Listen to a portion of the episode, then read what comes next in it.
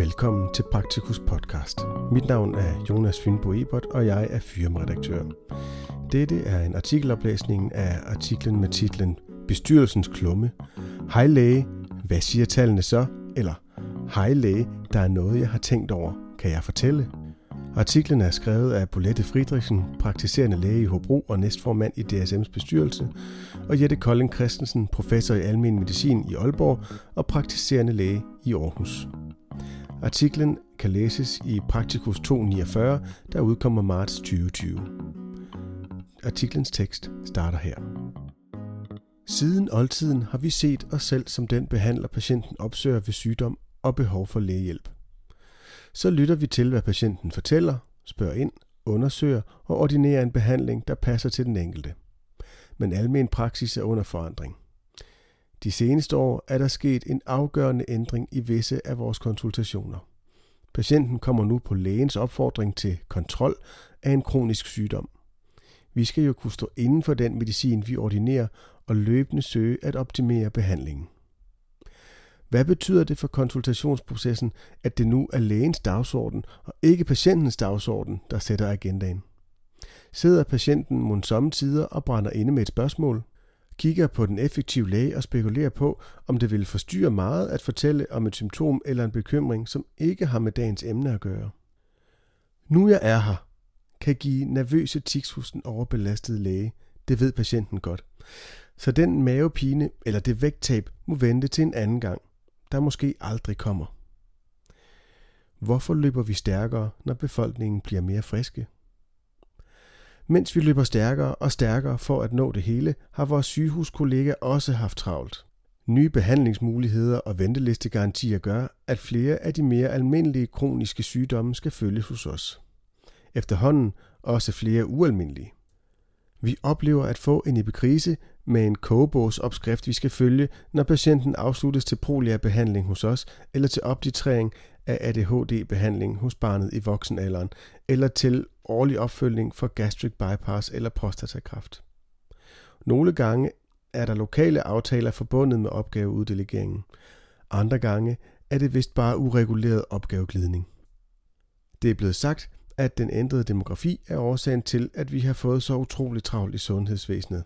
Ja ja, det stigende antal gamle. Det er sikkert rigtigt nok, men det er ikke forklaring nok. For selvom de har flere forskellige diagnoser, så er de halvfjerds-årige ikke, hvad de har været. De er meget mere friske end for tyve til tredive år siden. Men halvtreds-årige er heller ikke, hvad de har været. For efterhånden er der også stadig flere diagnoser, der ikke er sygdomme, men risikotilstande, man skal have medicin for. Førhen tog man et pulver med natron, hvis man havde halsbrand, men så kom P P I, og nu er det dyspepsi, som skal følges og behandles. Normalværdierne for blodtryk og lipider er blevet sænket flere gange i vores lægetid. Osteoporose var førhen noget med skøre knogler, der brækkede, det vil sige symptomer og funktionstab. Nu er det en T-score under minus to komma fem, der skal behandles, så frakturer forebygges. Nogle gange vælger vi at tilbagehenvise patienten med kronisk sygdom til organspecialisten, fordi vi ikke synes, det hører til hos os. Men oftest tager vi opgaverne på os og gør det så godt vi kan. Vi er så vant til altid at være handlings- og løsningsorienterede. Udfordringen er, at det sygdomsbillede og den behandling, vi skal håndtere, bliver for usædvanlig i forhold til den bredde, vores viden og kompetencer repræsenterer. Det er hverken vi eller vores patienter tjent med. Vi kan naturligvis altid søge viden i andre specialers vejledninger, men de fleste af L V S-vejledningerne er lavet uden at almindelige mediciner har været med, og uden at D S M er blevet hørt. Vi ved, at det forholder sig sådan, for det har vi undersøgt.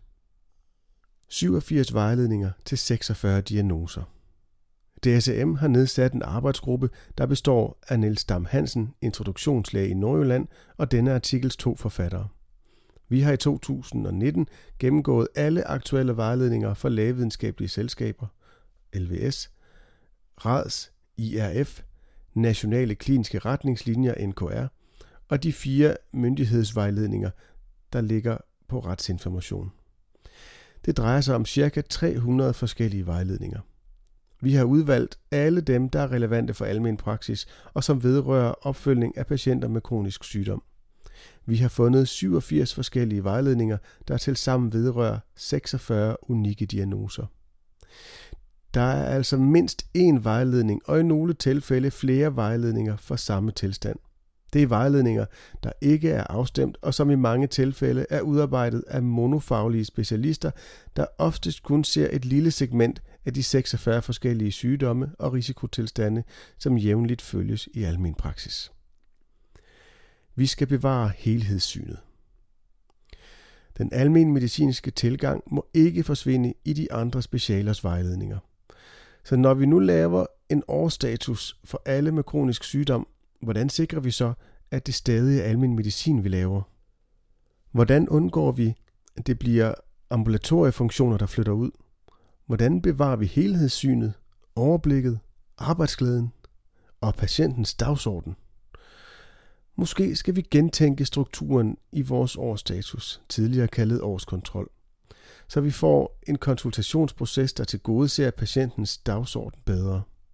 En proces, der har mere fokus på det, der er vigtigst for patientens liv og helbred, så vi sammen med patienten får en fælles forståelse af, hvad konsultationen skal fokusere på. Årlig overblikskonsultation.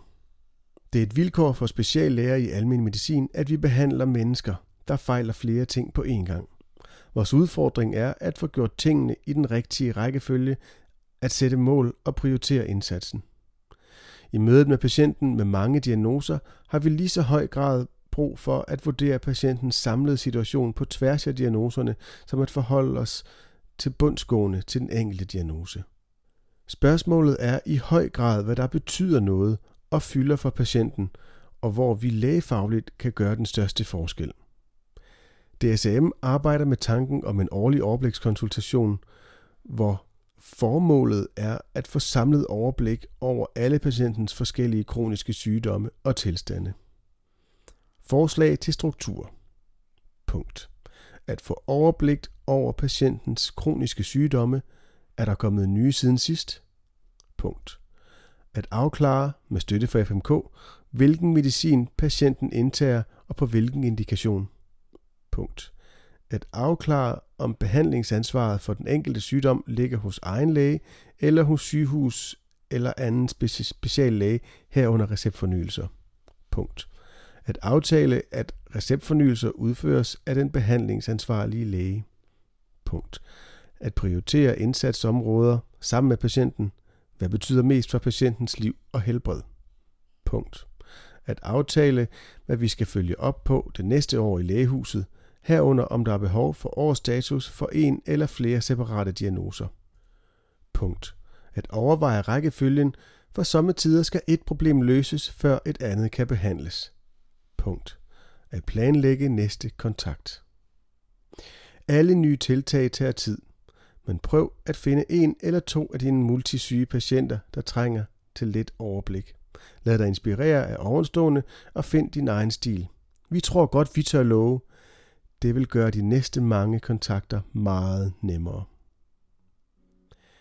Artiklens tekst slutter her, og artiklen kan som nævnt læses i Praktikus to hundrede niogfyrre, der udkommer marts tyve tyve på side fire til seks. Musikken til denne podcast er lavet af Andreas Kempe.